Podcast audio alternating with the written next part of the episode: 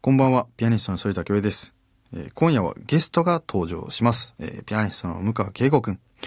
今年の1月以来の、えー登場となりますけども、えーまあ、この前もね、友人の、共通の友人の結婚式であったり、えーまあ、LINE とか DM とか、まあ、つながってるし、えーで、インスタグラムもね、お互いチェックしてたりするから、まあ、プライベートでもたまに会うので、えーまた今日、今回改めてどういうお話ができるか、えー楽しみですけども、僕より一足先にね、一つ上なので30歳になられたということで、えーいろいろ最近の向川くんについて、そして音楽についてだったり、えーいろいろ聞いていきたいと思います。えーそれでは今日、グローイングソノリティ最後までお付き合いください。 Growing Sonority.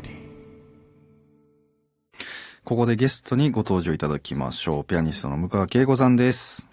こんにちは。ピアニストの向川慶吾です。お お、ちょっとテンション上がったね。テンション上がったよ。そう、あの、マイクテストとは違う、また声の張り方で。やっぱ本番ですか本番ですからね。ほぼ年一のペースで、えー来てくれておりますけども、えーありがとうということで、今回いやいはや久しぶりの1月以来かそうだね。 な。うん。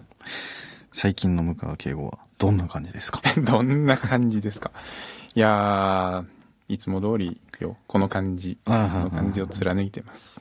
4月にね、30歳になって、30代になった、えーわけですけど、はいなんか心境変わったりした。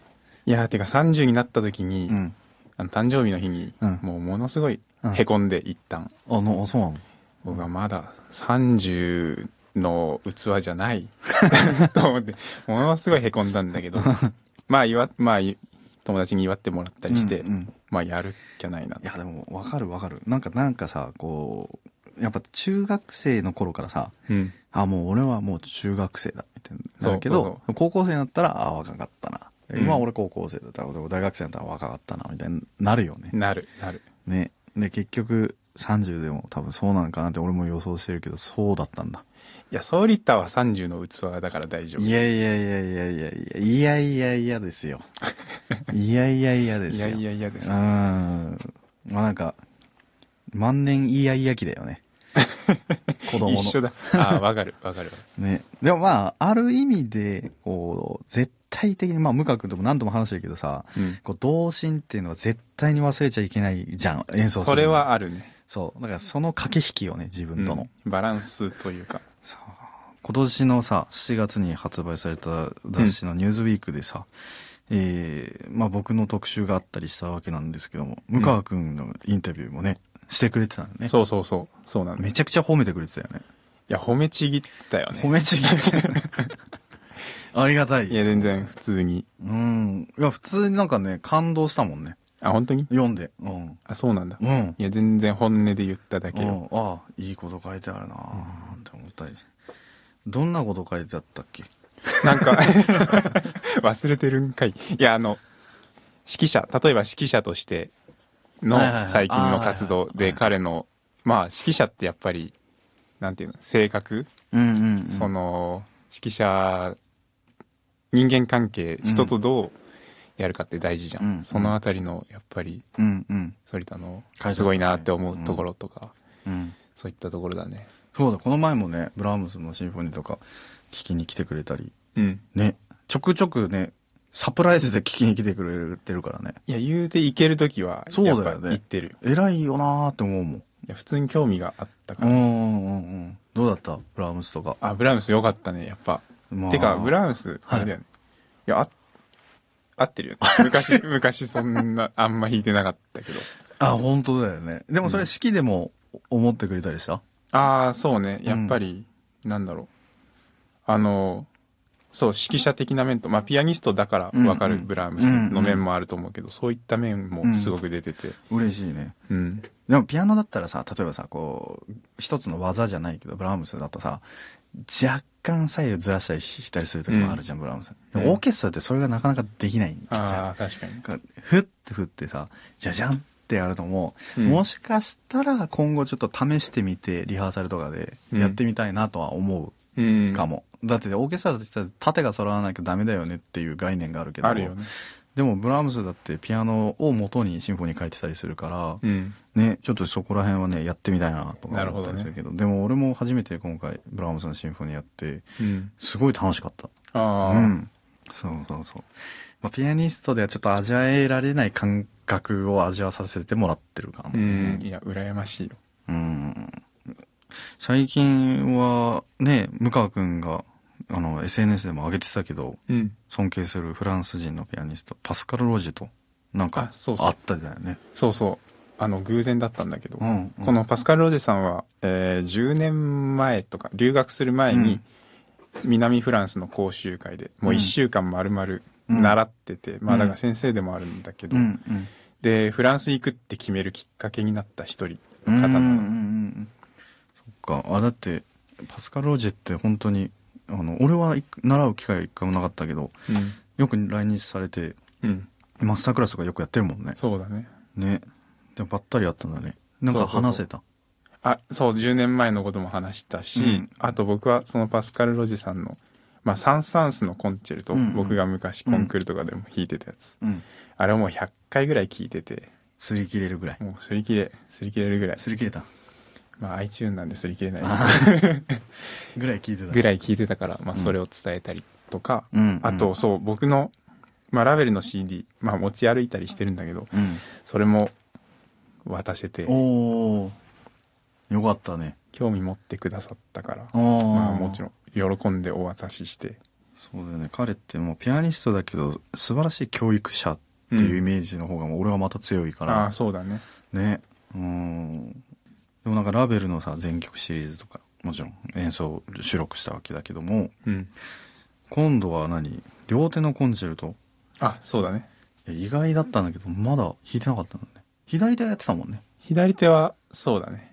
いいです一度だけ。うんうんだけど、両手は、まあ勉強もちろんしたことあるうし、んうんうんあるんだけれど、オーケストラの方と弾くのは初めてで、まあ来年12月に、うんえー日本センチュリーさんと、大阪のオーケストラ大ね阪はい、うん石君だうん初めて。楽しみでしょいやもう、世界で一曲だけコンチェルト選べって言った僕はこれなのね。ああ二楽章とかねすごい合ってそうだよねうんめちゃくちゃ聞きに行きたいもん俺もあいや初めて弾くっていうのもなおさら聞きたいよねーあうー、ん、だからその今のこう、まあ、だから30歳になって、でうんこうもちろん、ま、今まで勉強してきたものもあるけど今の向川君のこの両手のうんラベルのコンチェルトっていうのはすごい気になるあーいい演奏しますよ。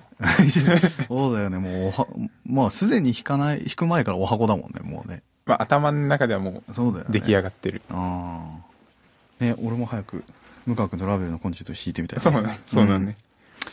ということですけども、あの、まあ、ラベルの両手コンチェルトもそうだけど、いろいろ今年もね、よりいろんな各地で弾いてるよね。そうだね。活動広がってきて嬉しいで。も海外でもさ、エージェント決まったじゃん。そう、実は。そうそうそう。多分あんまり、向川君自分で発表しないからさ、確かに。あれだけど、今後します。ね、ヨーロッパでもエージェント決まって、うんあ、えー海外でのエージェントってこの、いマネジメント会社だよね。あの、事務所が決まって、そうあのこれから、えーどことどこだっけそう、オランダで、まあ、オランダ周辺うんとフランス。フランス二つ決まって。だから、ね、今後また、オランダで決まるっていうのもなかなかなかなか珍しいから、そうだね。ね、うん、どんどん広がっていくと、うん。ことだと思うし、すごく楽しみだしね。そうね。ねはい。向川くんって言ったらさ、あの、まあ、すすごい文才が長けてて、あの、言葉についてだったり、文字に関してはすごく、執筆とかもそうだけど、まあ、厳しいイメージがあるんだけど、俺からしたら。あなんか最近読んでたり、ハマってたりする小説とか。あ。あ、小説ね、最近。うーん、まあ、なんていうかな、皆さんがイメージするほど読書ばっかりしてるわけじゃないんだけど、最近は、うーん、えっ、と、安倍工房、砂の女っていう小説があるんだけど、これ実はなんか、僕のピアノの先生がうんフランス語版で読んで、僕に勧めてきて、で僕読んだことなくてフランス人先生に勧められて読んだんだけど、まあ、そういう砂の女「砂の女」っていうまあつかめないってこといやもう砂だらけの場所に住んでいるええ人のお話すごいね。だから有名なものだけ読むわけでもないんだろうな、向川くんは。あーでもやっぱり知られてるものは一通り読みたいなと思ってるんだけど、あの、僕もそうなんだけど、もしかしたらこのリスナーさんの中でも、読む意欲はあるけど、うんなかなか読み切れないっあてあいう人のためのアドバイスがあったりする。